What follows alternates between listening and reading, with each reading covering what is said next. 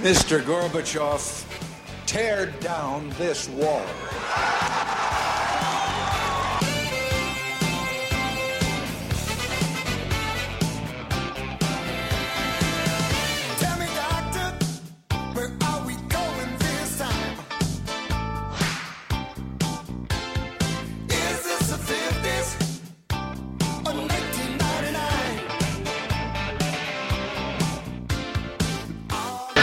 The Nintendo Entertainment System. Now you're playing with power. In time. Gotta get back in time. Don't kill me! Don't kill me, man! Don't kill me! Don't kill me, man! I'm not going to kill you. I want you to do me a favor. I want you to tell all your friends about me. What are you? I'm Batman. In the simplest terms, with the most convenient definitions. But what we found out is that each one of us is a brain and an athlete and a basket case, a princess, and a criminal. Does that answer your question?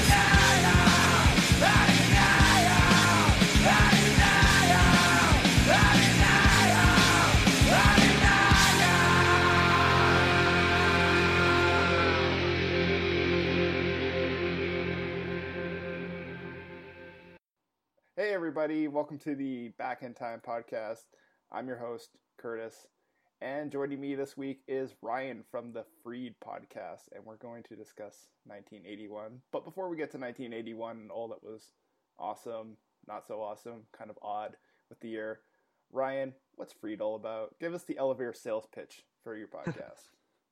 Uh, well, Freed is an audio drama. It takes place after uh, a pandemic just kind of decimates the world.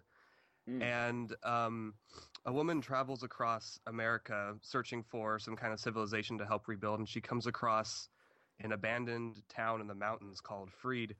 And she just starts working on it. And the episodes of Freed are uh, her bi weekly broadcasts giving updates on what she's done and the people she's met and things like that, you know, in, in her other travels. And uh, Hmm. it picks up really quickly. So, I mean, you can't just jump in right at the end. You have to start from the beginning. But uh, it's ongoing. And yeah, that's it. Hmm. That's my elevator pitch, I guess. no, that, that's awesome because It's a really I short it- elevator ride, huh? Not as bad as Mass Effect uh, elevator rides. Um, no, it's interesting you say that though because our listeners they obviously listen to us talk about pop culture and news and all that, but there's this whole other side to podcasting, which is the whole like adaptation of that radio drama that you know people were doing for so many years that podcasts have allowed us to bring back. So it sounds like your podcast definitely is sort of in the in the vein of that, and I think you know for people who are maybe not too familiar with podcasts or only really listen to it for the uh, you know news portion and pop culture discussion. I mean, again, this whole like more fictional side of the podcast is actually, I mean, it's for me it's interesting. Like I love that stuff, but I know for some people they they don't they don't even know it exists. Like in their minds, it's yeah. it's It- like they they they don't think of they, I mean podcasts have just kind of become synonymous with uh you know talking heads you know Yeah. here's uh here's economics here's pop culture here's the nerdist you know and this is and it's not bad no, but yeah it, it um people think of it as being kind of delegated to explicitly radio like a prairie home companion you Yeah. know but but recently especially with uh night vale and thrilling adventure hour it's Yeah. getting a lot bigger you know stuff like serial black tapes um stuff like that it's all just it's really exploding yeah. So go check out Freed. Uh, you know, if you guys want to see that other side of podcast, which I know, I- know for a fact, most of our listeners probably are listening to this and they're like, "Wait, people do that? That's awesome!" So definitely go check it out. Um, but this is not a radio drama. Sometimes I wish it were, just to like mix things up and just throw people off their uh, their game there. But no, it's not. Uh, this is a pop culture so- show, and uh, we're basically going to go through the year 1981. Uh, now, probably the biggest thing that came out in 1981 in terms of movies is Indiana Jones and uh, the Raiders of the Lost Ark. Probably, I don't know. I mean, I think when a lot of people think of Indiana Jones, they think of this movie uh, in terms of like the iconography, you know, the whip and the, you know, when the Yeah. guy whips out the uh, sword and he just shoots the guy. He's just like, oh, I don't have That time to do that's a you. great scene. You know, I, I don't know if this is true or not. This is one of those you know internet rumors, but uh, Harrison Ford. The the rumor is that Harrison Ford stapled his hat to his head during that scene because Oh. like the wind kept like kicking it off, and he didn't want to deal with it, so he stapled it to his head. They did the shot, and then as soon as he like is walking off at the end of that scene, he goes to like the EMT or whatever, and they have to take the staples out of his head. Honestly, it was the 80s. I could probably see that happening. This was back before people would have been like, hey, stapling hat or, uh, yeah, hats to your head is probably a bad idea. But, uh, Yeah. yeah, I mean, you know, obviously, uh, the Indiana Jones franchise, it's kind of an odd franchise in that, you know, the first one, it's pretty much, you know, again, synonymous with the franchise. The second one got really dark. The third one, one I thought was pretty good for what it's worth. And the fourth one, the Crystal Skull, is just terrible in almost every regard. But Yeah, you know, okay, I I watched I um I'm a, I'm a young person, so I Mm. watched the three Indiana Jones movies like the day that I saw Crystal Skull. I, I watched them in order basically, yeah, and like I I don't know when did Crystal Skull come out? Like 2010. I feel like uh, I think like 2008 or so, something like that. I, Oh, that's what? I want to say, but I could be wrong. Yeah. So I was like pretty young when I watched it, and I was like, okay, uh, this is okay, and this is kind of Indiana Jonesy. And then like when they got aliens, I didn't care so much because I love aliens. But like Yeah. thinking back, it's a real. It was really strange to add that in. I mean, Yeah, even though like, so the end of uh, Raiders, you know, they open up this holy relic, and all the spirits come out and melt everyone's faces. And then you know, Temple of Doom is Kali Ma. You know, that's the the one thing. And Yeah. then uh, uh, Last Crusade is you know another holy relic and like an ageless knight. So it's not so weird to have like that weird extreme kind of side to it. But Yeah. like alien spaceships, ancient aliens, you know, like that was it was really it didn't quite fit into the kind of normal extremes that they have, and I think that's really kind of what the its fault was. You know, it, it was a little Yeah. too extreme with its craziness, I guess. no, totally. Yeah. And I think what makes Indiana Jones so great for me, at least personally, is that there is that sort of out of world sort of sense to it. Like it is something that's a little bit, you know, it's not too grounded in reality. Yeah. But it's not so much so that it's the entire movie. And what's great is that, you know, Indiana or Indy, he basically he acts as the sort of audience analog in these movies for seeing this insane shit. He's just like, what the fuck is going on? And Yeah, like that's what's so great about it is that yeah for for you the audience you're you're you can sympathize with him because here he's just this archaeologist who's now you know seeing people's faces get melted off and you know he can only really deal with the situation at hand it's not like he really has any time to stop and you know smell the ro- roses or anything he's sort of very quick-witted and i think that that's what's made the char- character so endearing for so many years is that yeah Yeah. he just you know he's someone that you can sympathize with, but he's also someone that you can kind of be like, well, if I was a little bit better at this kind of shit, I would be Jones. I Um, really I don't know if it was in if this scene was in Raiders or a later one, but when he's in class and he's actually teaching, yeah, and then there's that that girl in the front who has like something written on her eyes. I don't. I know it's not what I'm thinking it is, but something like like you're hot or something like that. Oh, I think And it's he's just yeah, like, yeah, she just like blinks really slowly, and he's like, um,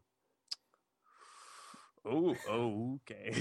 like, I mean, it's, it's a little it's a little kind of creepy now, like in a modern setting, because yeah, that's uh but um just watching yeah watching him get flustered is the kind of the point of his Yeah. character you know is because yeah like you said he's supposed to be the analog but he's also supposed to be uh what is it like kind of an uh, a step up from us he's the he Yeah. we can put ourselves in his shoes but he's also the kind of person that we would want to be if we were in that situation when normally it'd be like oh shit this guy's swinging a sword at me i'm gonna go run Yeah. away i'm not just gonna stand there and shoot him you know Yeah. oh, totally.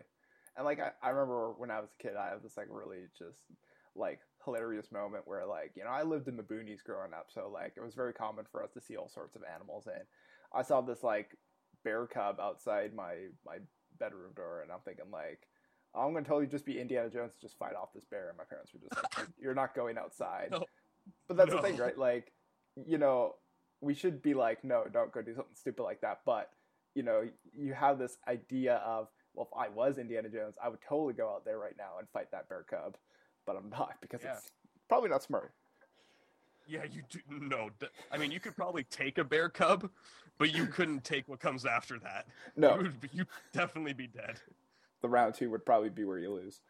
Um, but yeah, Raiders, awesome movie. Um, it's one I, I like to watch every every couple of years. I'll bring it back on and just watch it.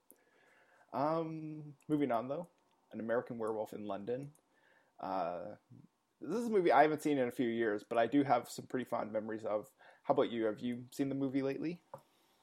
Uh, no, I have in fact never seen it, but Oh, really? I have heard that. So- no, I haven't. I have heard the song "Werewolves of London," so I'm just gonna pretend that they're the same thing, like exactly the same. You're probably not that far off. Uh, it Like, was how many uh, werewolves in London could there be? Like, there probably has to be some parallels there. Well, it's kind of funny because uh, obviously Max Landis is such a big deal in Hollywood these days, but his dad, uh, you know, John Landis, he was, you know, his whole claim to fame, long time before, you know, 1981 to be exact, was uh, an American Werewolf in London, and it's kind of funny because it's it's in many ways so many different genres, and it manages to pull them all off pretty well. I mean, maybe not perfectly, but pretty well like it's a horror movie, but it's also a comedy movie, and it's also a bit of a fantasy movie. Like very rarely do we get movies nowadays that can kind of encompass all of those kind of genres and or so many different genres. So I think in terms of like my uh, you know for what I think it contributed to the pop culture landscape as a whole is it sort of gave people this idea of hey, you don't have to make just a straight up horror movie or a straight up comedy movie. You can blend these elements and sort of make sort of like a combination of the two. And I think for me at least, like seeing those kind of movies where you see like a combo of genres is actually when I get most excited for a movie. Like instead of seeing a straight up horror movie, I want to see one with a bit of comedy elements in it as well. I don't know if you're kind of Yeah, like that no. as well. No, definitely. Um, I I'm trying like when you describe the different genres it encompasses, I was trying to think of like the movie, like a more recent movie that blends those kinds of things together, and I can't think of many. I would I would say Final Destination is a mix of comedy and horror, but I mean it's not supposed to be. I Um, feel, I feel like maybe Shaun of the Dead. Yeah, actually, yeah, Shaun of the Dead uh, would be a pretty good uh, thing to to uh, compare it to because I mean it's not Yeah. straight up horror; it's more comedy than horror. Yeah. but um, it does. It's not necessarily like not scary. I mean, there there's a couple kind of creepy parts. I was Mhm. thinking Cabin in the Woods. Have you seen that?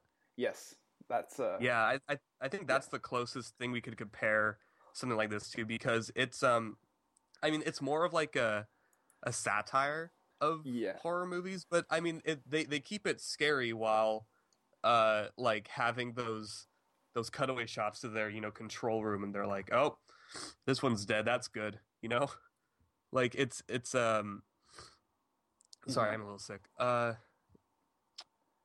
I, yeah, I think Cabin in the Woods is kind of the only more recent one that has blended uh, horror and comedy. Uh, Yeah. I guess Zombieland? maybe, yeah, Zombieland. Um, Pre- Pride and Prejudice and Zombies. Uh, did you see that? no, I did not. That I heard though. is I I heard like it's better than you think it's going to be. Okay. It's it's you you go in thinking this is going to be really bad, and then the first like the scene right before it cuts to like the title is Yeah. very like B movie. Like it's it's uh the last shot you see before the title is these ha- like it's a first person view of the zombie and it's these Yeah. hands stretching out like running right at this girl and she's like ah! and then it cuts right to Pride and Prejudice and Zombies. And when I saw that, I was like, "Oh, okay. It's going to be like it's going to be self-aware." And it was kind of self-aware, but Yeah. uh, I mean, there were like really kind of scary parts, especially just because the zombies were like kind of human, you know. Yeah. So uh, when when they're like talking to people, you don't know if they're gonna turn or you know when there's the just the hordes running at the Victorians. I guess um, is that what you would call the people of Victorian England? Victorians. The Victorians, Uh, I guess. Yeah, something like that. Yeah, I don't know. When they're running at them, and then you got these five like jujitsu ninja women uh, fighting them off. I think that's that's kind of a, a blend, you know. Yeah. I don't know. Um, I know uh, in terms of Pride, Prejudice, and Zombies, I know my co-host on the main show we do, uh, his name's Carlos. He was really like excited for that movie, and then came out and I, I don't know why, but like I think he just was like, "Ah, I don't want to see this. So, um, I, when he said he wasn't excited, I think that's when my excitement died because I'm like, well, if Carlos isn't into it, uh, um, moving on to Evil Dead, uh, Sam Raimi's. I don't think this might be Sam Raimi's first film. I feel like it is, or at least I, I think so too. Yeah. I, I could be wrong, and probably I'm going to get emails from somebody being like, "How dare you be so wrong? He directed this, you know, small little indie flick that nobody watched or something." But yeah, I mean, Sam Raimi, he uh, has definitely made a, a name for himself. Okay, so I did I did look yeah. it up, and yes, he did direct a few short films well before, so I was a little wrong. Um, but Evil Dead, I mean, I think it's a good movie, but I don't know if it really holds up as well nowadays. Yeah. Like, I, I watch I, it I now. haven't seen it yeah, in, in quite a while, so Okay, because the last couple times I've seen it, like I can tell that like all the blood and all that stuff is all just obvious, like like really bad effects. And you know, Mhm. obviously it was like the limitations of the time or whatever. But unlike a lot of other films, like The Thing, for instance, which comes out next year in 1982, uh, but I'm like, uh, I just can't really buy into this. Like I I feel like there was a discrepancy there, uh, but still a fun movie. Yeah.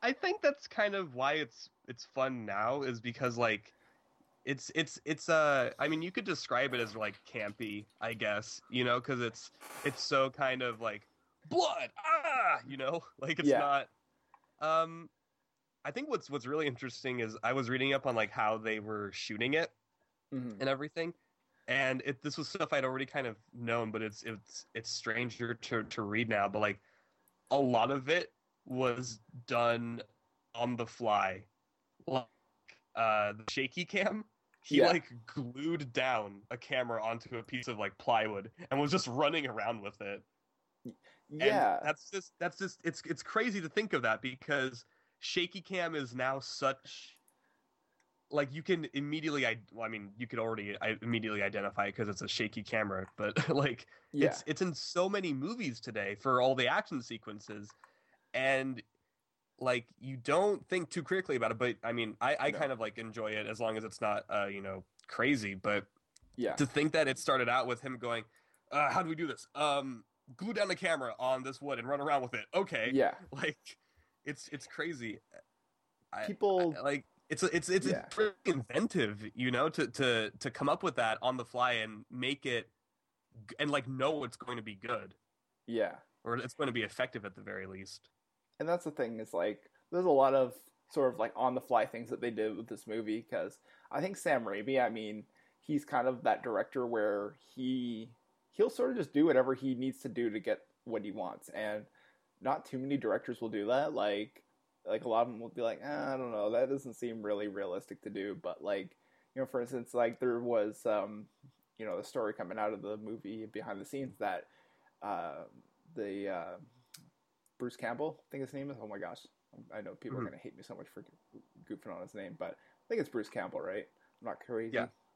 Uh, he had uh, he had twisted his ankle, I guess, uh, on one of the days of the shoots, and you know, obviously they should have let his you know ankle heal, but they, instead Sam kept poking at it with a stick before they would start shooting, so that he would keep provoking the ankle. So when you see Ash have this sort of like perpetual limp all throughout the film, that's not Mhm. fake. Like that's actual like Bruce Campbell yeah, with his ankle just keep getting mucked with by Sam.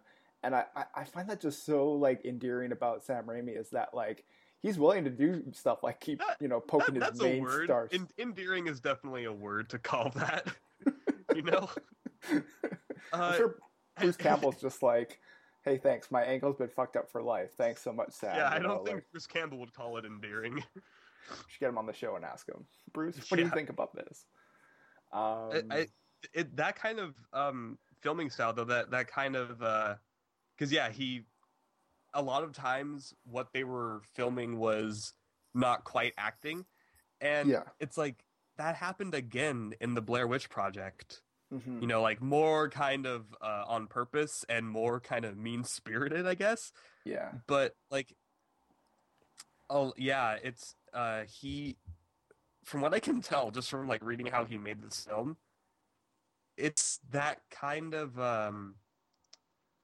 I, I don't know how to say it like that that earnesty that that honesty and what he's actually trying to make Yeah. and what like the emotion he actually feels behind these projects i think that is what makes them uh, enjoyable in the long run even though they're like if you were to look at it critically it might not necessarily stand up the the fun part is knowing how much passion like kind of you know mean spirited or not went behind it Mhm. and that's what makes it enjoyable it's, it's why the room for as terrible as it is is enjoyable because you know it's an earnest attempt at a movie Yeah. and it just kind of fails. I don't think Evil Dead fails, but like it definitely doesn't stand up. But it's the it's the underlying passion that makes it enjoyable, as opposed to what the actual content necessarily.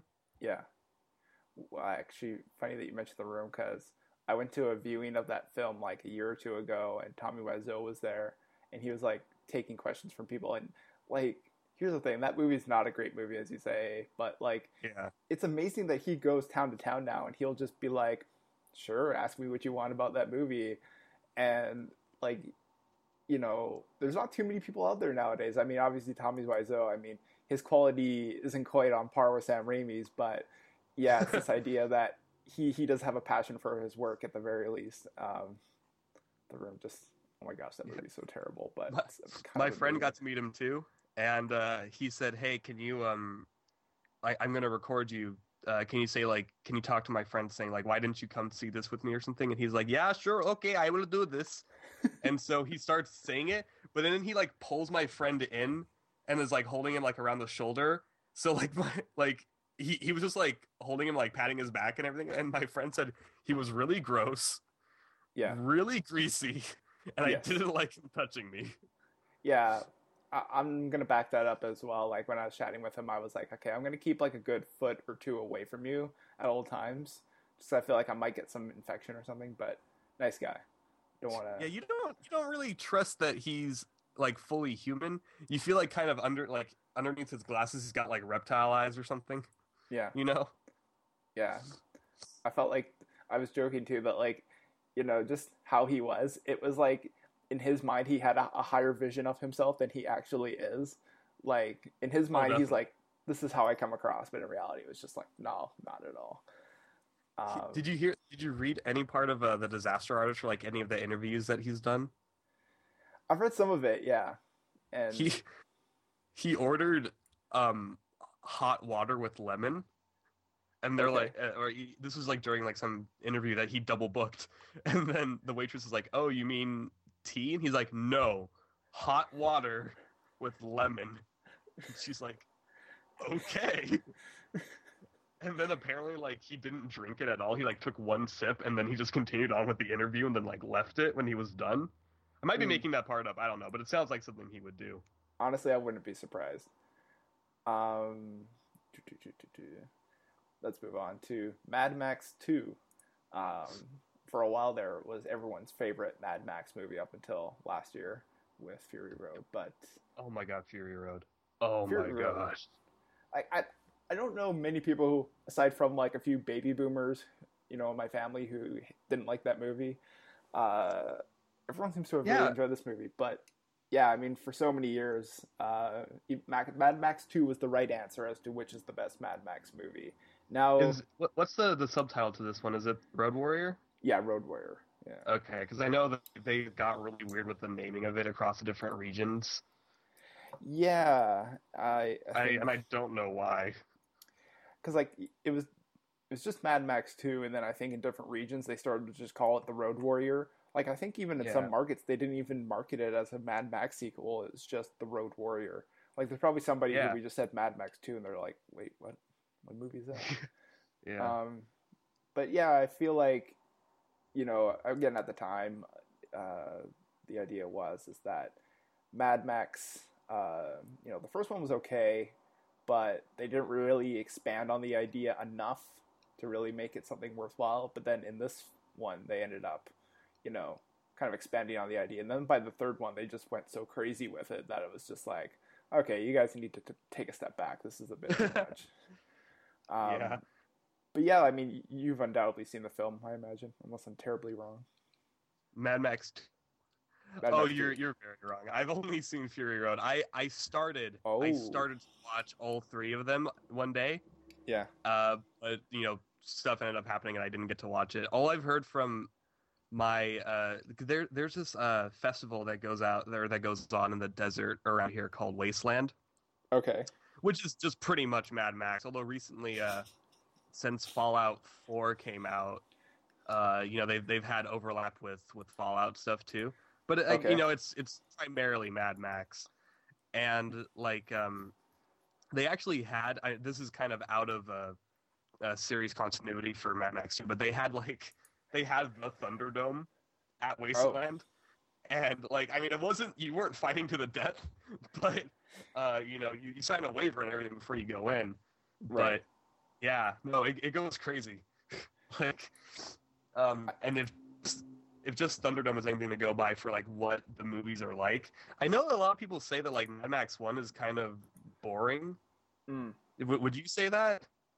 I wouldn't say it's boring. I think it's you need it to set up the character, but at the same time too, I understand that if you watch Mad Max 2 after or without seeing Mad Max 1 and then go watch Mad Max 1, it's going to seem a little different. Like I feel like the right order to watch these movies in is to watch the first one and then Fury Road, then the second one, then the third one.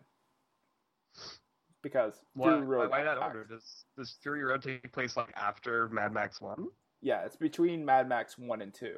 So if you want to go based on the timeline, you watch the first one definitely first and then Fury Road then 2 and 3 because the thing is is that the great thing about these movies too is that you really just need some shit going down.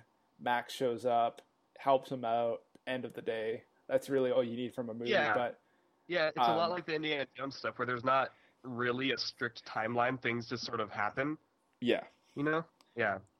And I don't mind that to be honest. I mean, I don't need Yeah, I don't need movies to have these huge convoluted continuities all the time. No, I mean it, it. It helps if you know that that's the kind of movie that's gonna ha- like. If that's the kind of movie that you're going to be watching, you know, because like Yeah. if like for stuff like Indiana Jones, um, stuff like Mad Max, the the more kind of, I mean, probably even for like hardcore Henry and like uh, what is it, the the, the transport, uh, no, not trans, uh, the transporter films, Yeah. with Jason Statham, like you you know you're not going in because you care a lot about the story, you're going in because you care about the action. Yeah. And so they're able to get away with that kind of loose continuity because they know that like it's not going to be uh, like the, the the people going to watch it don't care about it. But as soon as you get into movies like I guess now like the Terminator series, like like one and two had their own little thing, and then they just kind of had to keep building off of that continuity, and that's where it falls apart. You Yeah. know, Oh, because totally. they they spend way too much time on stuff like that, and people just cared about the kind of general action of the of the thing. Yeah, and that's the thing. It's like, you know, we don't need these continuities all the time. It's like, you know, we are talking about uh, Batman v Superman before we started recording. It's this idea that like when you go into that film, they're obviously trying to set up Justice League and all these other heroes and all this other stuff. But it's like, if you took it out, you you know, it, this would just be just another movie. But instead, they're like, oh hey, we've got to sprinkle teasers throughout just so you guys know that this is coming. It's just like, okay, Yeah, and, and they're they're kind of taking a backwards approach to it, like as opposed to what Marvel did, where they set up the individual heroes and then they made the, the joint movie. yeah, Uh, I mean, Mar- Marvel's getting really hard for me to keep up with now, so I'm not like too fond of their business model currently. But I mean, I definitely think that their model makes sense because they know the people that are going to watch each movie have watched the previous movie, but they're also smart enough to know that there's just going to be you know a, a mom and dad taking their kid to see it because he likes Iron Man or whatever. So they have to make it uh, cemented enough in the universe while also staying kind of serialized, so you can go in or not not not serialized, but uh, standalone. So Yeah. you can go in, kind of know what happened before. It's not too important, and then you can just get to watch the movie. Whereas with I, I definitely feel like with um what they're starting to do now with their what what DC is starting to do now with their movies. It's very much like it's just everywhere. Is, what- is what I feel like because Mhm. like the, the the Dark Knight movies aren't canon anymore. Uh, Man of Steel has an asshole Superman, and then Batman v Superman is just setting everything up, practically, right? I mean, isn't that? I heard a lot of complaints that it was um they spend way too much time focusing on setting up Wonder Woman and Justice League that they don't focus a lot on the actual fight between Batman and Superman. Yeah, they definitely do, and uh. Um, sorry, these guys are probably like, "Don't talk about this. We're talking about 1981." But I'm sorry, Batman v Superman just came out, guys. We have to talk. Yeah, and it. they they existed in the '80s. I mean, it's not too far removed. Well, No. like 20 or 30 something years. What we really should have seen is uh, Michael Keaton taking on Christopher Reeves. You know, that would have been, that would be fun. that would have been a great be. Batman v Superman. In fact, when I went to go see the movie in the uh, theater, they had this like the movie theater thought they were they were so clever because they had spliced together like footage of Michael Keaton's Batman Christopher Reeve's Superman, and they tried to like paint it as the two were going against each other, and people were like, "Oh man, this is so good. This is so clever." I'm like, it's literally like the worst editing job ever because it was just somebody just being like.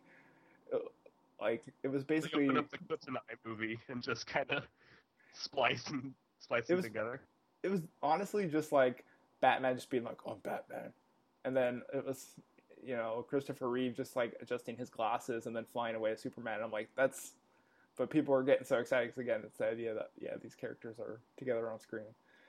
Something that I feel like seeing that on screen now, like seeing characters together, like characters that maybe might have not have been before, is just not as exciting as it once was. Marvel sort of took the uh, the magic out of that after we saw Iron Man and Thor on screen together at the same time. Um, Escape from New York. Moving on to another '80s action movie.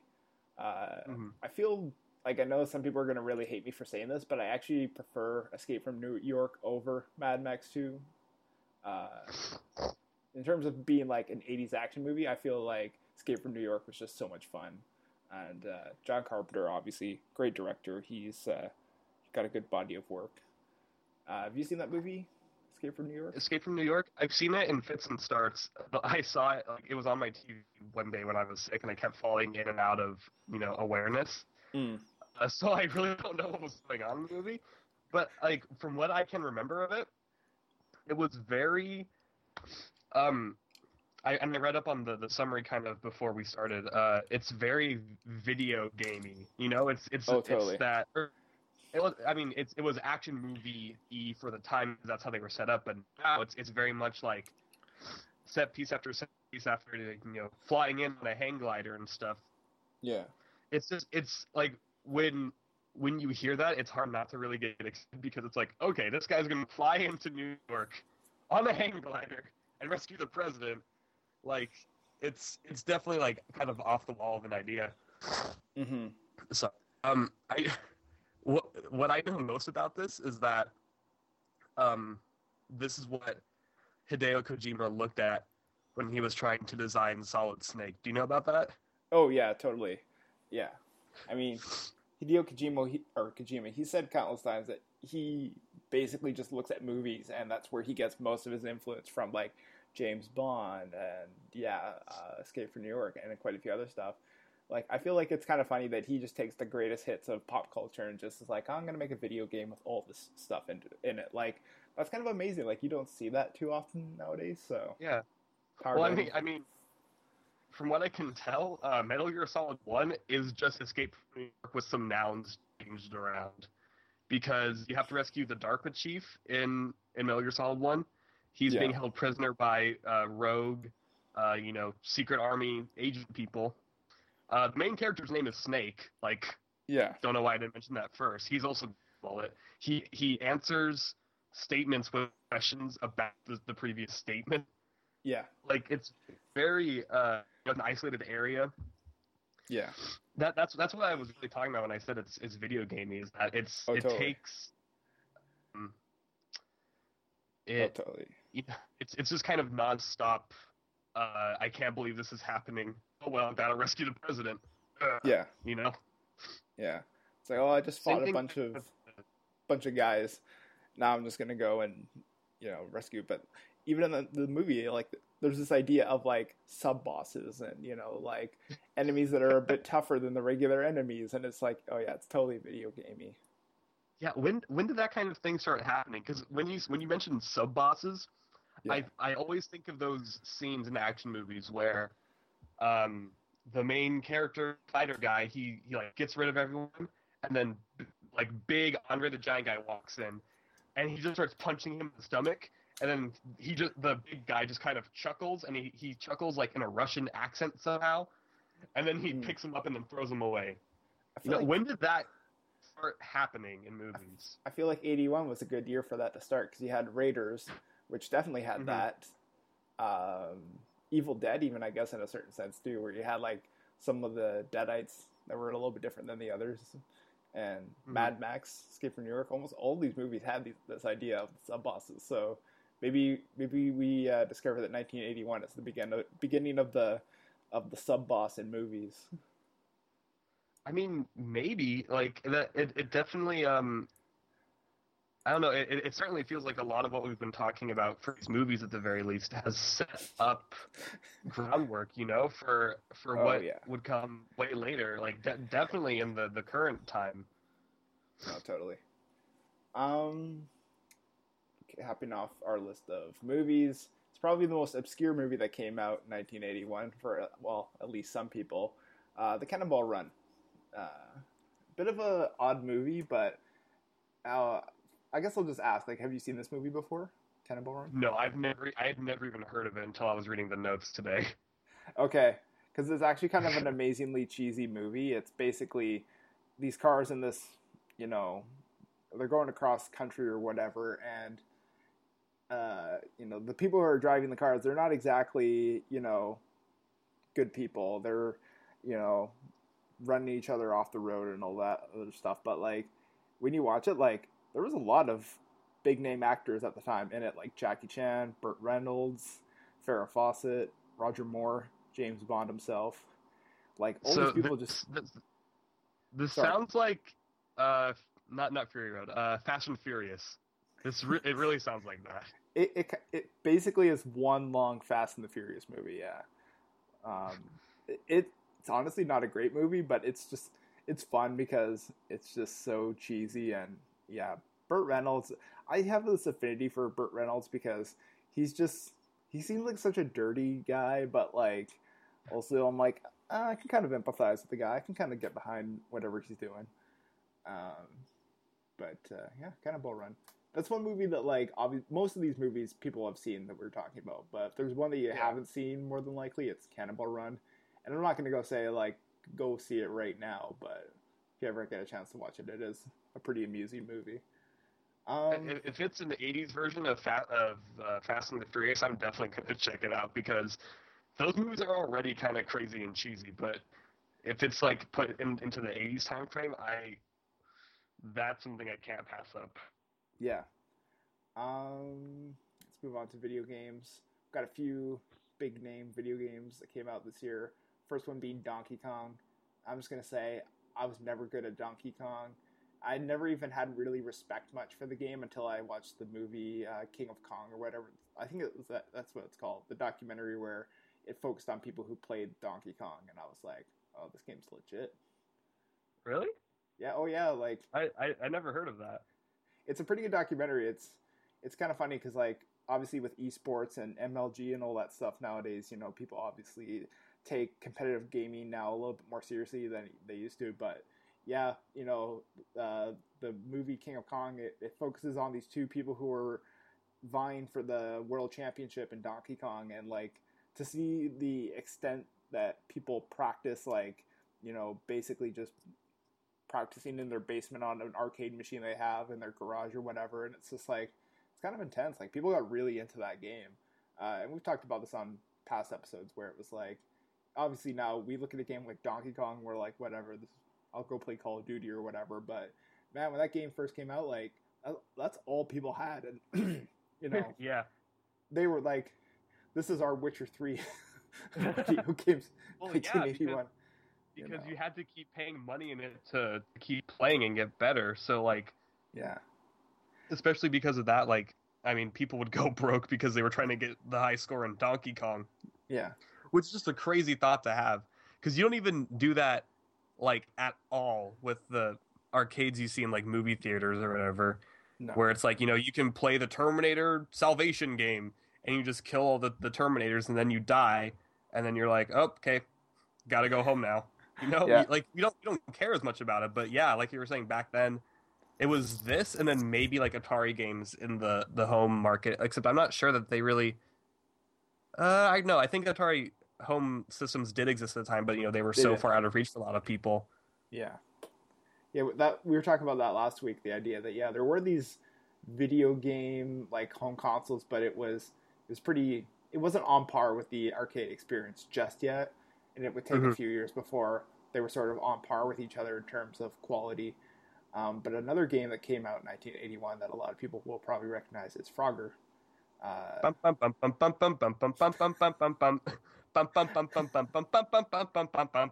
Yeah, no, I know it really well. Great rendition of the song. Yeah, you think? I feel like somebody right now is trying to get that as a ringtone for their phone. Just saying. No, Frogger. I feel like Donkey Kong. I, I sucked at Donkey Kong. I was so bad at it. But Frogger, like, I feel like I'm decent at Frogger. Like, I can do pretty well at Frogger until I get bored and I'm like, whatever. I'm gonna go play Call of Duty. Yeah, Fro- Frogger's not necessarily a hard game. I'm not sure if, No. if it was ever an arcade game, but it's it's still around today. Yeah. Which is this this is crazy. It's still around today, but in the form of Crossy Road. Yes. Have you ever that? Yeah. Like Yeah. and then you get all different like chickens and freaking like bagpipe people and stuff. It's Yeah. it's crazy like how cuz like you don't really see that translation with um with other more classic games.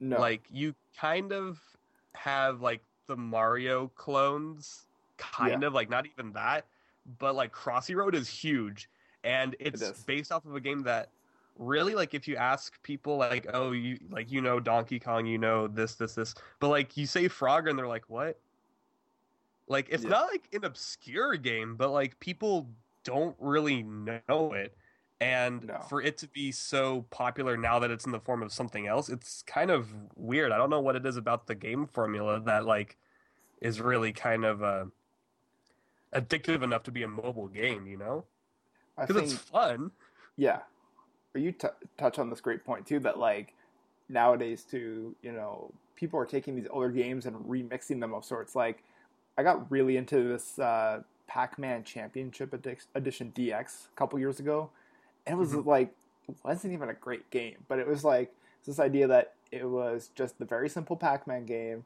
that they had redone with some cool like updated graphics, and the gameplay was obviously tightened up and all this other stuff and it was a lot of fun. Again, it's a very simple game, but it's just a lot of fun. I think that Frogger's the same thing, where yeah, you can take it and make it into this Crossy Road. Which, by the way, I'll admit that I've played Crossy Road quite a bit. Uh, Yeah. In the time it's been out, I haven't played it in a while. Lately, I play Hearthstone on my phone, but um, Crossy Road definitely get, got a lot of playtime for a while there. Um, but yeah, Yeah, the the only game I think that has or that has stood up to kind of constant remixing, aside from I guess like the more Nintendo uh, games like Zelda and Mario and stuff, has been Tetris, because Yes.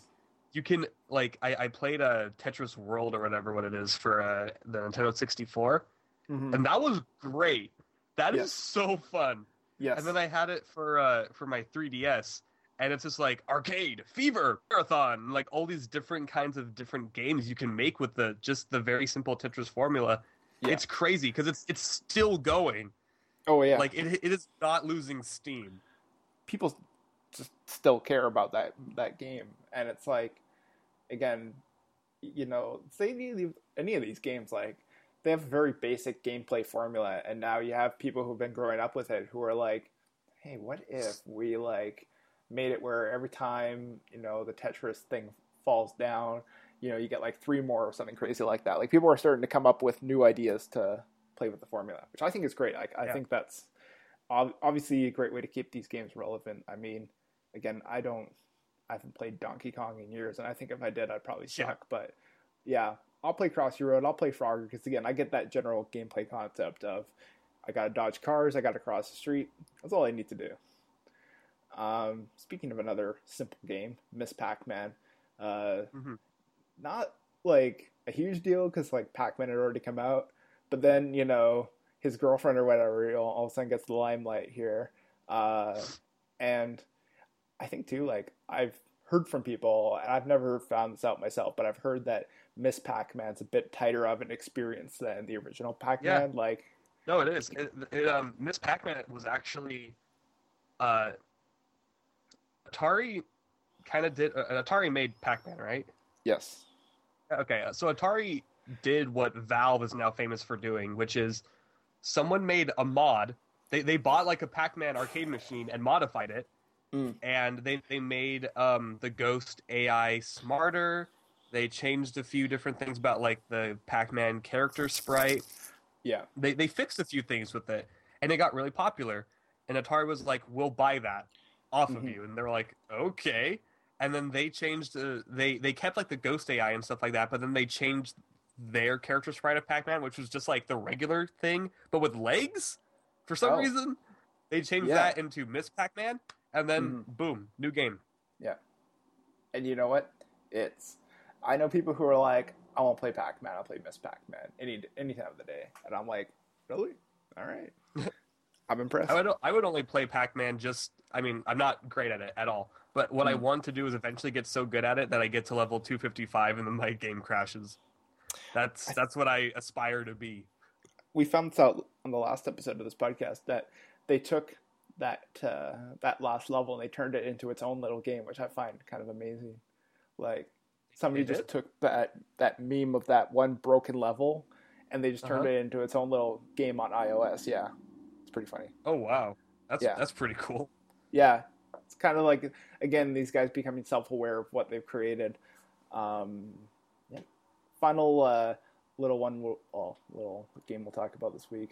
Obviously, not as big as the other three, I guess, in a lot of ways. But Tempest, I mean, I don't think Tempest really holds up as well.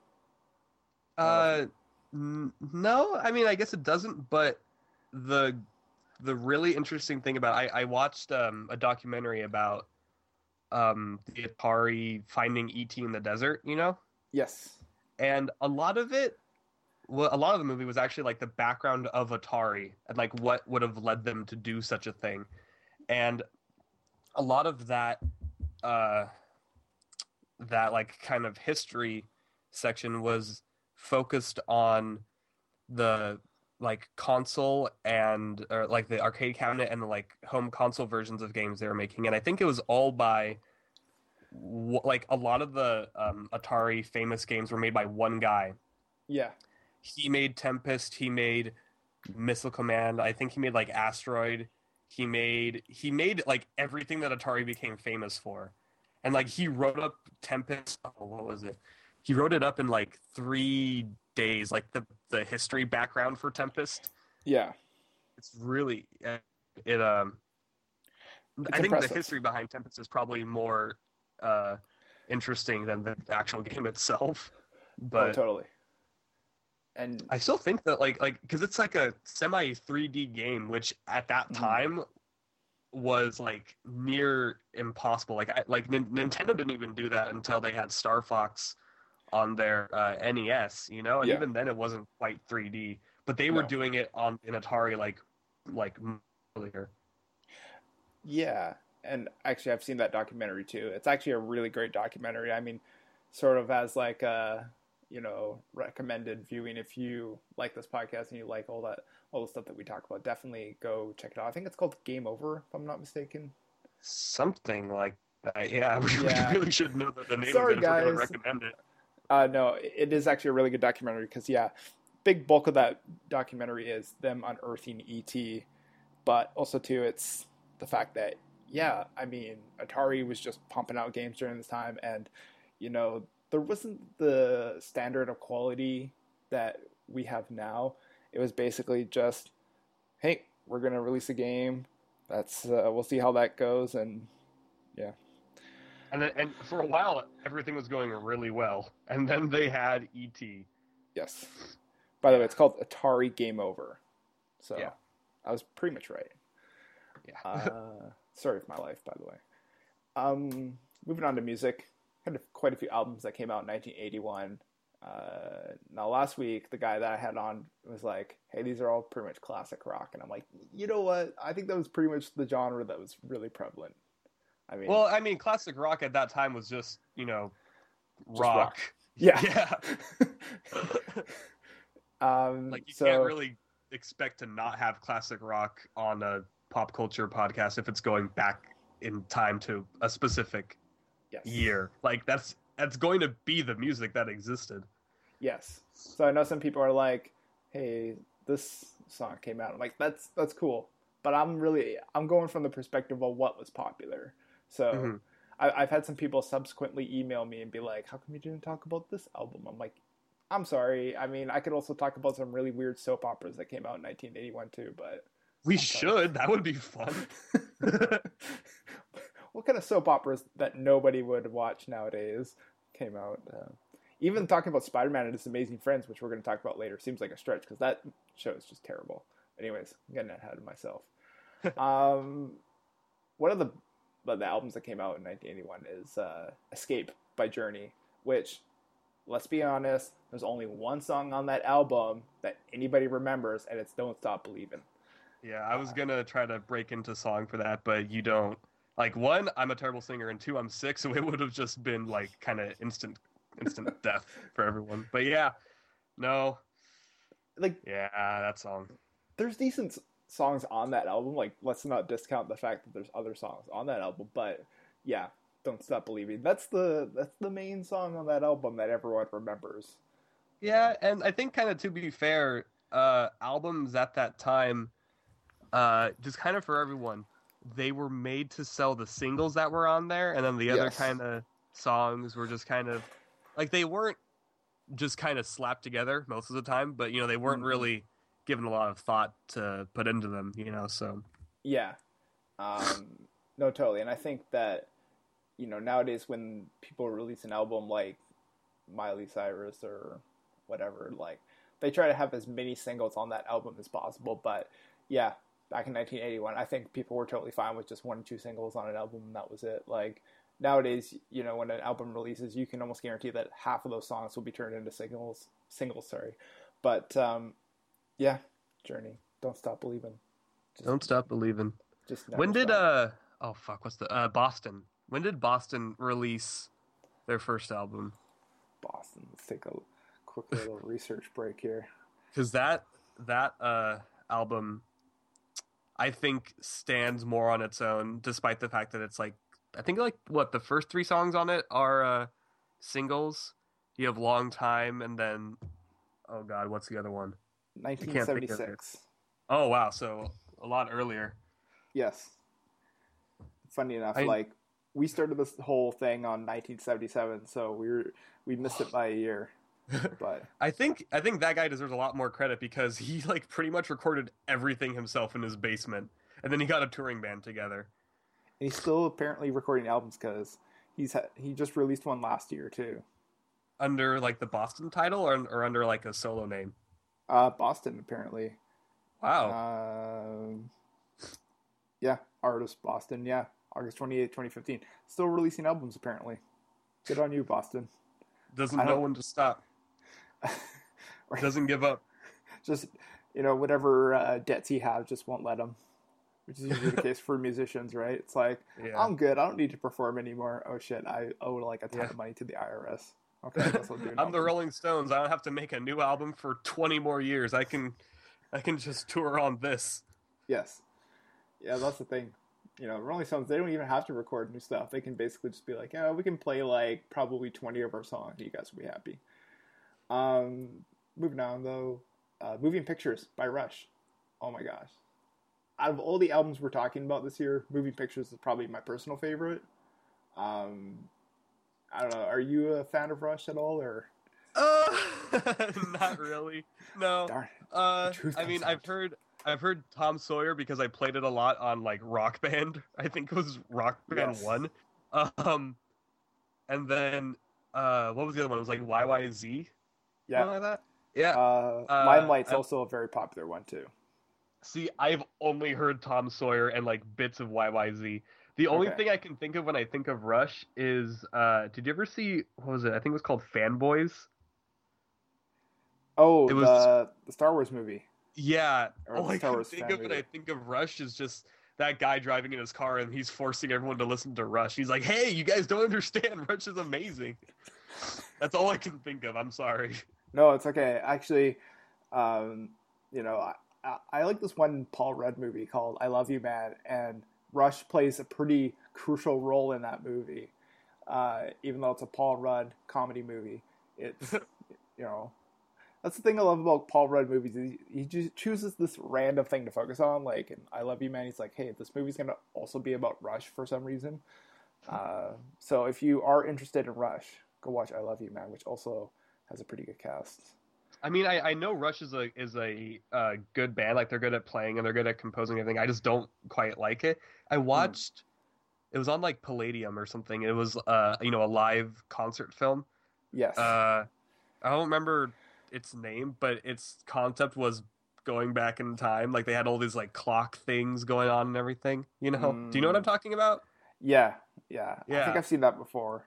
Um, yeah. I mean, they they're they're really good. And doesn't the drummer have like one of those huge and like almost encompasses him drum sets? yeah. I Yeah. mean, and let's. I respect that. I respect that a lot. I'll I'll say this too. As a Canadian, like I'm just gonna just say it outright. Rush Yep. is like your like national pastime. we have fucking terrible artists. Like we contribute nothing to the pop culture landscape. Like Neil Young, okay, he's he's one of the better ones. Justin Bieber, terrible. Drake, also terrible. Bryan Adams, That's right. Drake's from gives- Canada. yeah, he was Drake's on Degrassi. Yeah, I forgot that. Our Lady Peace. Who who remembers those guys? Like I don't even know them. That's a new name.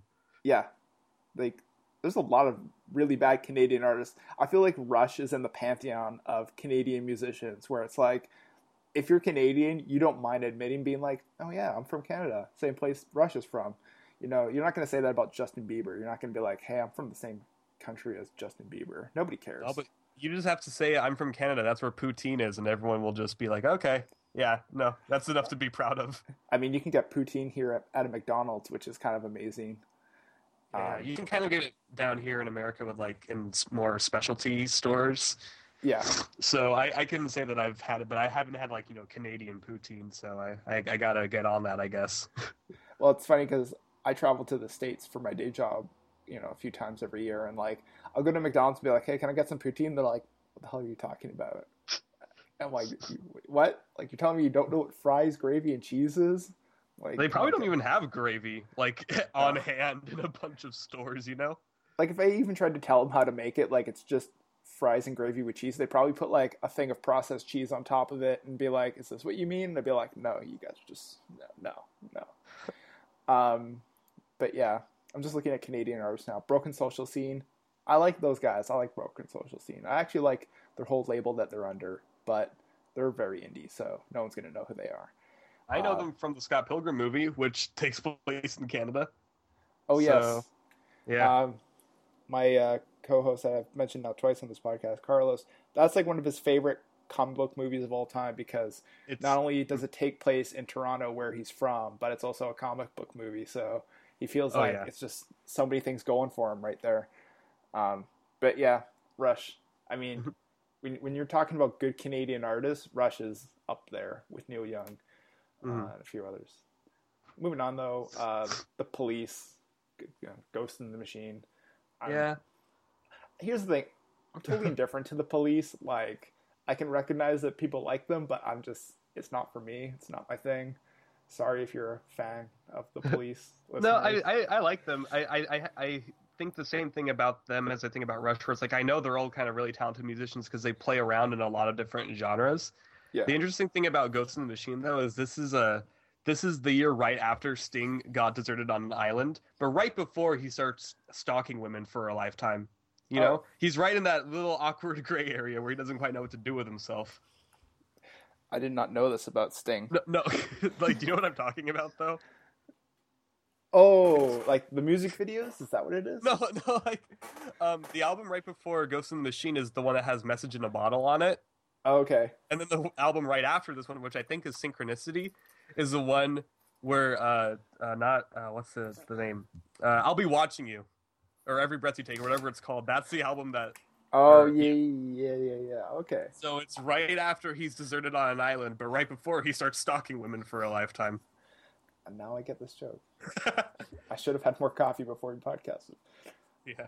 Not like I really needed an excuse to drink more coffee. Um. Okay. Moving on. Uh, I mean, it's a good album. It's just I wanted to. I'm sorry. I just I don't care about the police. Like, I'll be like at work, and normally I, I listen to Spotify when I'm at work, which is kind of partially the reason I started doing this podcast. Is like all the old old music came up, and of course, like we had you know continuations of old movies. Like we had a sequel to Rocky and a sequel to Star Wars last year. So that's what sort of like got the gears turning for this podcast. But it was even like just listening to old music, and I'm like, oh shit, when did that come out? Oh shit, okay, and like I don't know I what I do every week is what I try to do at least is make a playlist with the albums of the next week that I'm gonna be talking about, so I can at least listen to them. And I was listening to Ghost in the Machine this past week, and I was just like, I, I don't. I'm sorry. I I can't I can't care about any of these songs. Not when I just listen to I don't- Rush. I don't blame for that, really. It's like I just listened to Rush and Rolling Stones and Van Halen's coming up next. Like, I'm sorry guys, I, I, can't give proper uh, love to the to the police. next up though is Fair Warning by Van Halen. Um, I don't know, like I don't know if this is everyone's. I don't think this is anyone's favorite Van Halen album, but I could be Yeah, totally don't wrong so either. I, no, I, I I think it was like I read like its stats and it was like it's it was a well selling album, but it was the slowest moving Van Halen album of all of all time. yeah. Or no, of the David Lee Roth era is what it was. and that's the thing with a lot of these bands is that they were just churning out albums and the thing is obviously now we're gonna be like oh van halen pretty good band yeah they probably had like a few really good albums but they also had some that were just okay like not great not I mean, either but, but be honest, isn't Van Halen known for like not their albums but their songs? You know, Oh, like a lot of these kind of older older bands. like the only real van halen album that i can like recognize is the one with the baby on it which is kind of a See, I don't even know what you're talking about with that. So- I'm not. A, I'm not a really big classic rock person, so this Okay. was kind of a, uh, a bad year for me to get, I guess. That's okay. I mean, it's we can bring you on if you want to talk about like Nickelback down the road or something. Just kidding. Oh, yeah, I can. I can talk about Nickelback. I can totally do that. I can talk about how they're secretly really good musicians because you know the, their songs and they stay in your head, even though they're not good songs. It's a, it's a very subtle art to do that. I'm having my uh, 10 year high school reunion this year, and I know it's kind of dating me, but whatever. I'm I'm kind of old, or I'm getting old, and you know I'm thinking of like the songs that I danced to at my uh, high school prom, and I remember there was at least two songs that were Nickelback songs that people danced to. I don't get how you could dance to a Nickelback song. Oh, there was a few that were like, I don't know, like I hate to admit this, but they were so cheesy, like uh, cheesy love ballads or whatever. I mean, Nickelback's Uh-huh. not the greatest band. I think like the No. one song of theirs that I remember is "Hero," and that was only because it was on the Spider-Man soundtrack. No way. Are you, seriously? Yeah, Nickelback was in Spider Man? yeah, they had a whole song for Spider-Man, and I don't even think it. Like the funny thing is, is it wasn't even in the movie. Like I'd have to rewatch Spider-Man to see if this is right. Or I, not, I yeah no, I don't think it's in the movie because I would have because I, when I when I saw Spider Man, I was really really little, and I Mhm. like fell in love with it, and I know that if if that Nickelback song was playing in the movie, I would be a Nickelback fan right now just because of how much I loved Spider Man. So I can almost guarantee it's not in the movie, but it, it probably would have been on that soundtrack that they had, where it's like music inspired by Spider Man or whatever. Yeah. I think they had like a music video where like at the beginning of the music video, Spider-Man kind of swings by and then it just goes into the music video. So then you know at least it's tied to Spider Man somewhere. That's always how they were too for like the music videos for uh, songs that were like about a movie. The Mhm. music videos were all like shots of the band playing, cut to a scene from the movie. Shots of the band playing, scene from the movie. and uh, on my on the main show, we're going to be talking about Daredevil's second season, which debuted uh, last so week. good. And It's I'm so like, good. for as good as it is, the only thing that really it was missing that I would have loved to see included is an Evanescence soundtrack. I mean, that was really what would would have elevated it to perfection. Because yeah, the Evanescence track from the Daredevil movie, completely terrible song, but oh man, is well like when it came out, like I remember people were listening to that song so much. Was it Bring Me to Life? Was that the one that was on the Daredevil soundtrack? Yeah, Oh my god. I remember like, I, this is all I really remember of that song. I know people are like, "You're not talking about 1981." I'm sorry, guys. We're conversing. That's how this podcast works. Um, but I remember of that song. I was in someone's car and they were driving, and they like turned it on, and I remember I was like, "Oh, that song's pretty good." And they're like, "Yeah, man, it's so deep. It's got so many emotional layers to it." I listen to it now. I'm like, "There's no emotional layers to it. It's it's a pretty terrible song." But the interesting thing about Evanescence is that like she the the lead singer, I don't remember her name. I think it's like something Lee. She uh wanted to be just a straight up like female, I guess that's like what nu metal uh Mhm. something like that. She wanted to be just a straight up uh, female fronted nu metal band, but her label wouldn't let her do that or they, they wouldn't let her be so prominently featured unless um they had like a male guy on some of their or on like a majority of their songs. So that's why they have that like really weird um like rap breakdown with that guy going like without a voice, without a soul. That- that's why he's there, is because their label were like, you can't be popular if you don't have this guy. And she was like, well, okay, I guess I have to do this then. you need a man to be important. Oh Yeah, gosh, pretty- sexism. Gotta love it. Uh, or no, don't love it. That, that was Yeah, no. don't love No. sexism, please. Um, final album we'll talk about this week. That's not about Evanescence or Nickelback. Is uh, "Tattoo You" by the Rolling Stones. And I hate to say this because I think some Rolling Stones fans are going to get really mad at me for saying this. I think like Van Halen's "Fair Warning," decent album, but definitely not one of the Rolling Stones' best albums, in my opinion, at least. Um, I think there's only really like one song that I remember off the album, and the fact that I can't remember the name Up. of it. Isn't Sorry? it Start Me Up? Start Yeah. Me Up? Yeah. Yeah. Like that's the only real song I remember off that album. Everything else is basically like, yeah, it's okay. Um, and even "Start Me Up," it's not. It's not even like one of my favorite Rolling Stone songs. Like it's No, yeah. it's not near the top. I know for I some mean- people. There, there's that whole thing. Uh, are you a Stones fan or a Beatles fan? Mm. Really, I'm. I'm neither. I don't. I don't Oh. particularly care for both of them. For I You mean, just- for either of them. You just throw up your hands. You're like, I don't give a shit about you either. No, I. I mean, I, re- I really don't. I. I. I acknowledge their importance in the musical world, but like, I really do not care for them at all.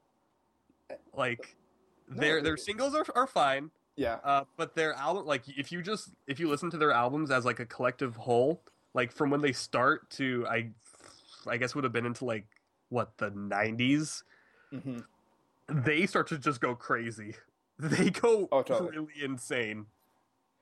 I think too, like, and this is, and again, I I hate to say this, but like, you get this with movies where like you get the elitist who's like, "Have you seen every Stanley Kubrick film?" And you're like, "No, I've seen like The Shining, but I haven't watched it." Oh well, then you're missing out because they're really great cinematic experience. It's the same thing with the, the music. People are like, "You need to listen to the Beatles." No, you don't. Like, honestly, like I listen to the Beatles. There's probably a few of their songs that I enjoy, but there's a lot of the stuff that I'm just like, this is not for me. Rolling Stones, I tend to gravitate to just because they have, they seem to be a bit more cutting edge, I guess, than the Beatles. Like they were a bit, yeah, you could call them cutting edge. You, Yeah, you like- could call them that. they were a bit more like, you know, They the they Beatles were a lot more experimental than the Beatles became. Oh, totally. Kind of think by by virtue of them existing longer You know, um, they they got to. Uh, no, I mean I mean that really because like the Beatles existed for oh I don't know the years, but probably like a roughly ten year span. Is that fair to say? Well, I think John Lennon died in 1980. I think, or yeah, de- I think 1980 is when he died. I associate Beatles with like the '60s, but kind of Yeah. only the '60s. So they probably ended sometime and then. Yeah, but then John Lennon kind of well they they all continued to do music, but out of um, you know, uh, at their own rates and not in the Beatles anymore. But like, they they got to evolve kind of by themselves, but yeah. but Rolling Stones got to evolve together, and that meant like all the the craziness of trying to stay modern, stay hip. Uh, you know, got really kind of uh, what's the word? Um, oh, I can't think of. Uh, it's it got the concentration of craziness was bigger yeah. because they had like a weird kind of concept album for a movie, didn't they? Oh, uh, Yellow Submarine. Yeah. No, I, uh, the the Rolling Stones. I don't think so. Really? I could be they wrong. had like some weird or like they were developing the like a soundtrack to something I'm, they I could be. they totally had like wrong. a, a kind of kiss uh looking album one time too i think I, they were just trying to make a bunch of stuff up and see what what stuck for them but uh, like this is for like from my view i think is that like the rolling stones there's always like so many stories of like you know mick jagger and them getting like involved in orgies and all this other stuff. And whether it's true or not is whatever but like the fact is is like what was really happening in the beatles personal lives that were really worth talking about like you know john lennon started dating yoko ono and she was like shrieking on tv one time and no one liked her like yeah there's this really What's that? funny video. If if you have the time, look it up. Where John Lennon goes on this one talk show, uh, and he brings Yoko Ono on, and he starts performing music. And you know, John Lennon being John Lennon, he's a pretty decent performer, but Yoko Ono is just fucking terrible in this video. And in the like, she, you know, we were talking actually just a little while ago about Evanescence, and the dude just like going in with his little rap thing. Like same thing happens with Yoko Ono in this video where she just shrieks in the middle of a song and it's so out of place, so like just off putting, and it's kind of hilarious. Like you It's want like- to just it's right on the cusp of avant-garde but Mhm. not quite crossing into avant-garde so Like, if- she doesn't if you want to see anywhere. the look of awkwardness on a man's face, just watch that video because you can see the host. He's like, "Oh yeah, I have John Lennon on my show. This is awesome. He's performing right now." And you're just like, "The "Fuck." if you want to see real awkwardness uh, you don't listen to death grips do you I do actually. Oh, you do? Oh, okay, okay. So, um, the interview video that they put up like a week or two ago, Yes.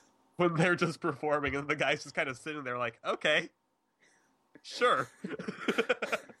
I love Death Grips because they're probably one of the most random music acts out there these these days. Uh, and yeah, no, they're they're, just, I, I feel like they're definitely kind of in that like performance art kind of avant-garde. I mean, I don't think avant-garde is really like a fair term for them, but they're definitely really out there. So it's interesting to see what they do each time they like Yeah. release anything.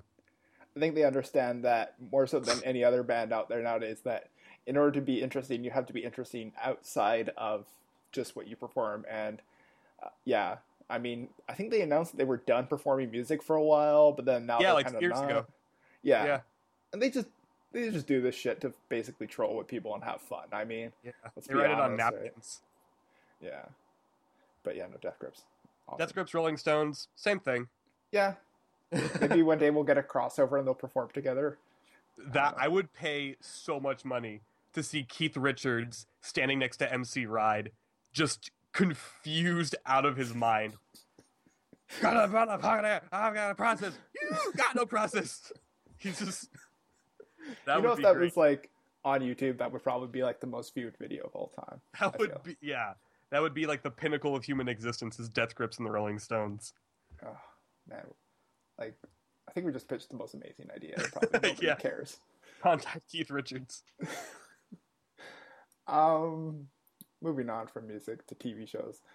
This is the '80s, so um, people started to move more towards animation uh, as animation started started to become more mainstream. And uh, s- there's two Spider-Man shows that came out in 1981. There was a regular Spider-Man show, and then there was Spider-Man and His Amazing Friends, which Spider-Man and His Amazing Friends I think has a lot more like people remember that one a lot more. because But- it was a lot like worse, probably. Oh, it's it's terrible. I mean, have you ever seen the show at all or watched any of it? Um, I I watched you know like clips on YouTube. I've seen the pictures from the the show where he's like sitting at a desk, and there's a bunch of picture frames of him around him. So yeah, like I I know about it. Um, my friend actually, uh, he used to live in uh, Aurora, Colorado, and um, little sidetrack, he actually used to go to the movie theater, the the infamous Aurora movie theater. You know. Oh, Yeah, he used to go. I Yes. mean, he he didn't live there at all when that was happening. He was down here, but I mean, Mm.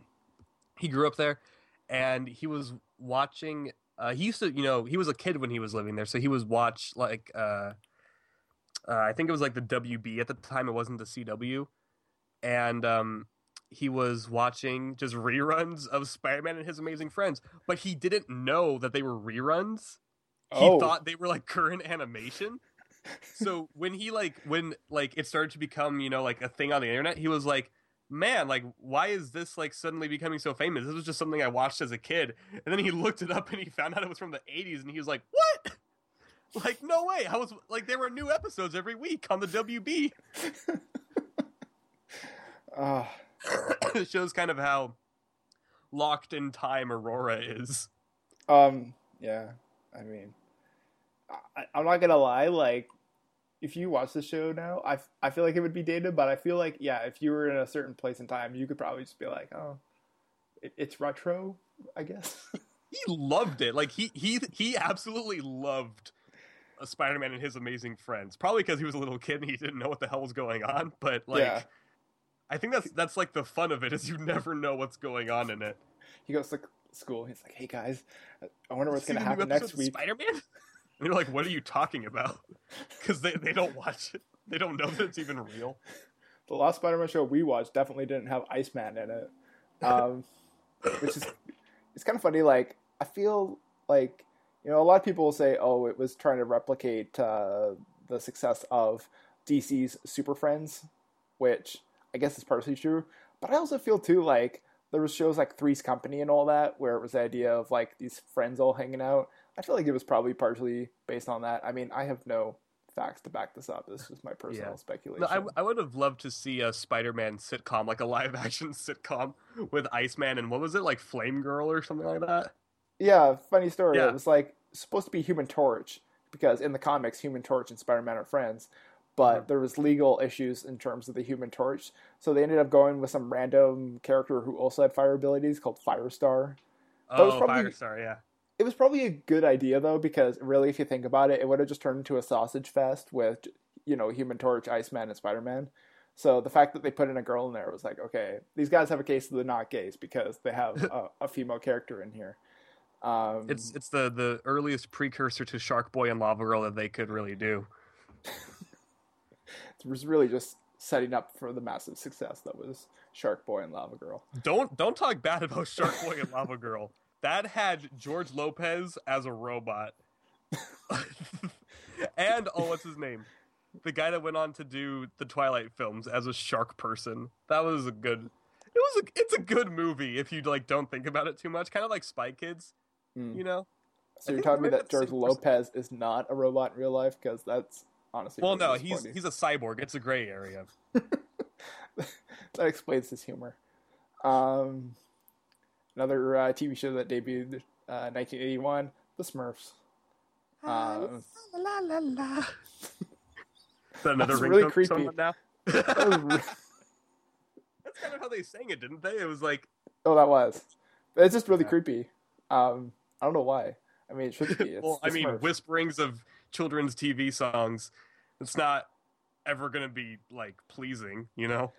I feel I could have like done uh, what was it? What was the one I sang earlier today? Frogger.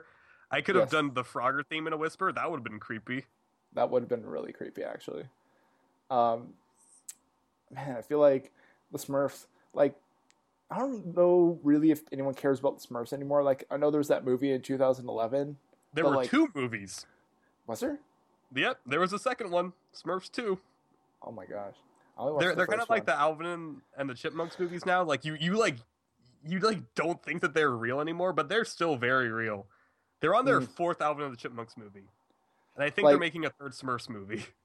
like I feel like Papa Smurf, you know, he, he was kind of like the wise mage. You know, everyone kind of trusted him. Uh, the girl Smurf, like, I don't know. I I feel like All, know, all the jokes revolving around the girl Smurf is just that she was the only girl.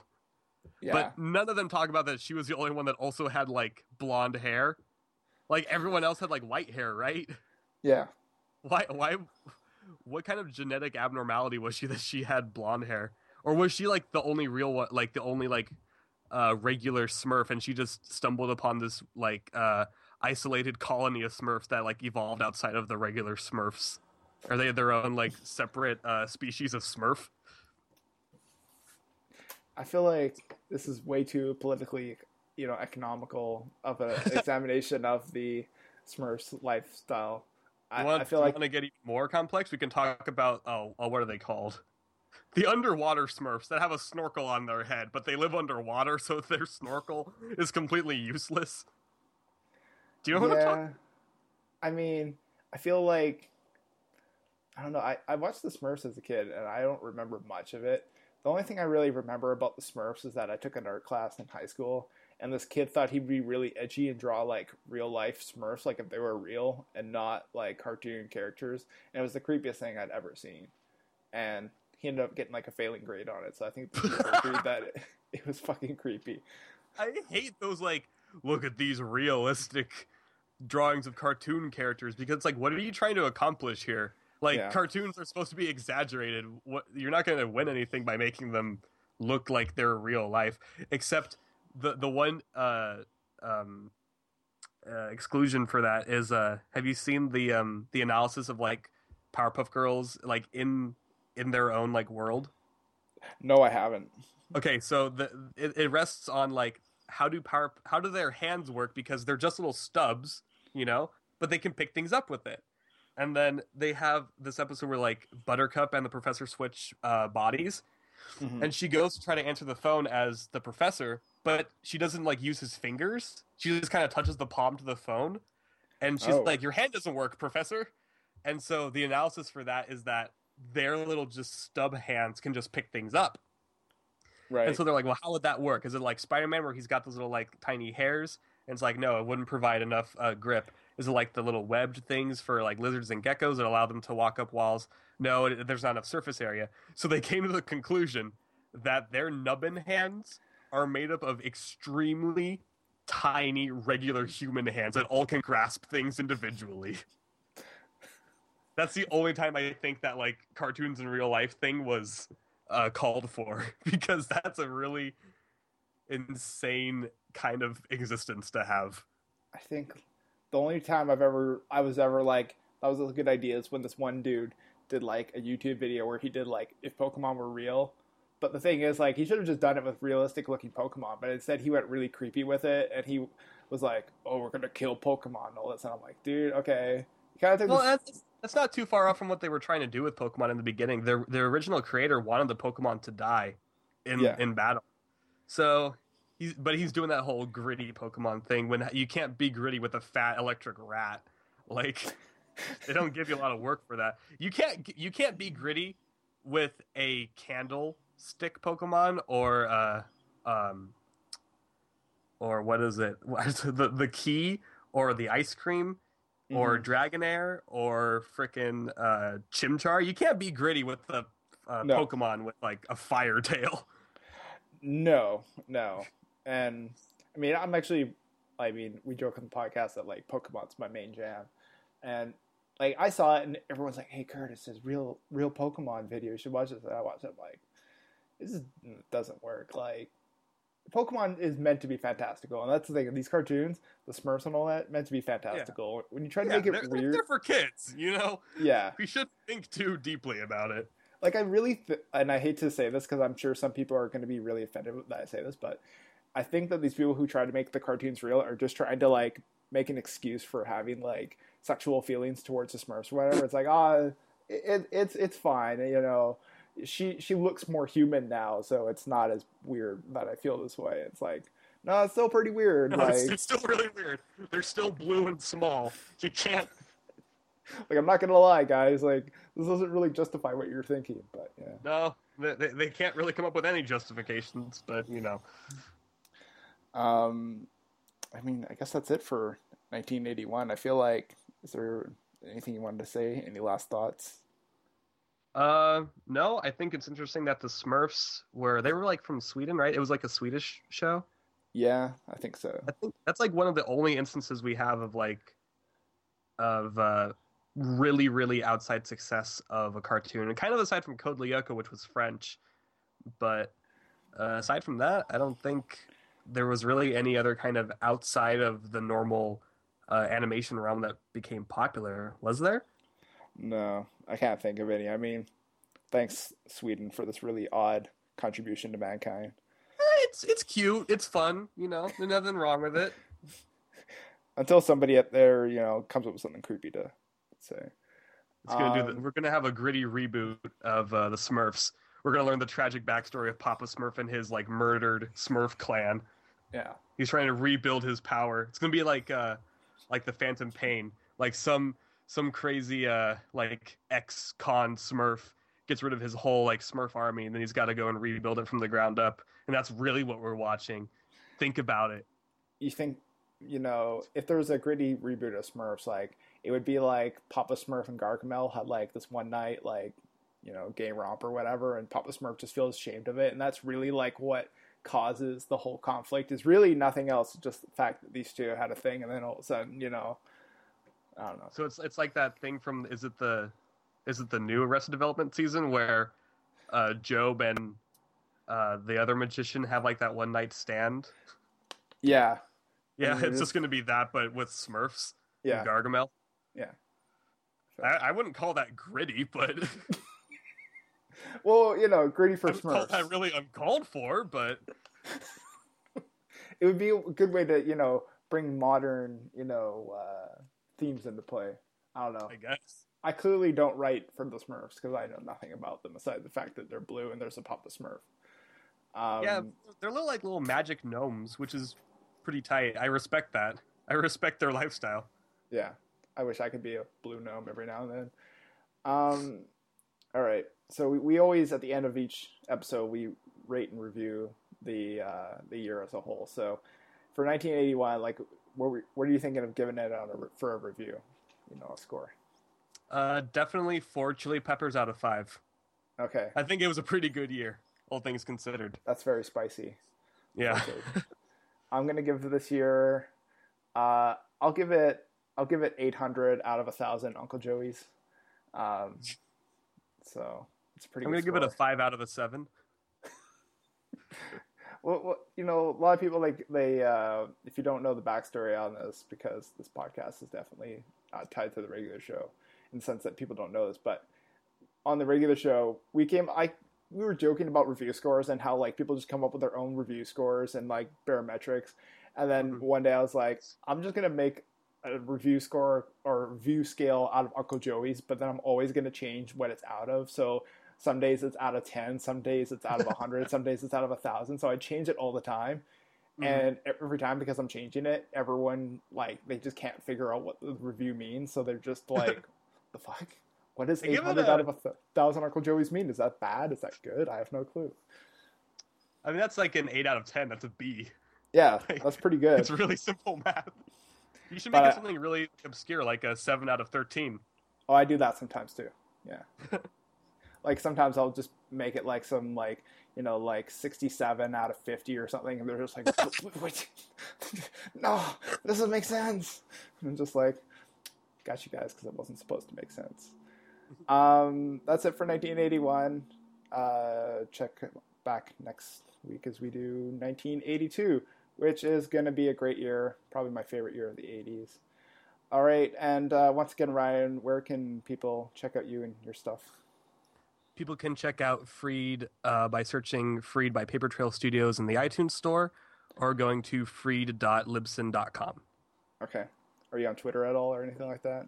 Uh, yes, we have Twitter at uh, Freed Radio. We have a Facebook that's under the same name, and we have a Tumblr that's freedpodcast.tumblr.com. Wow, all on that social media.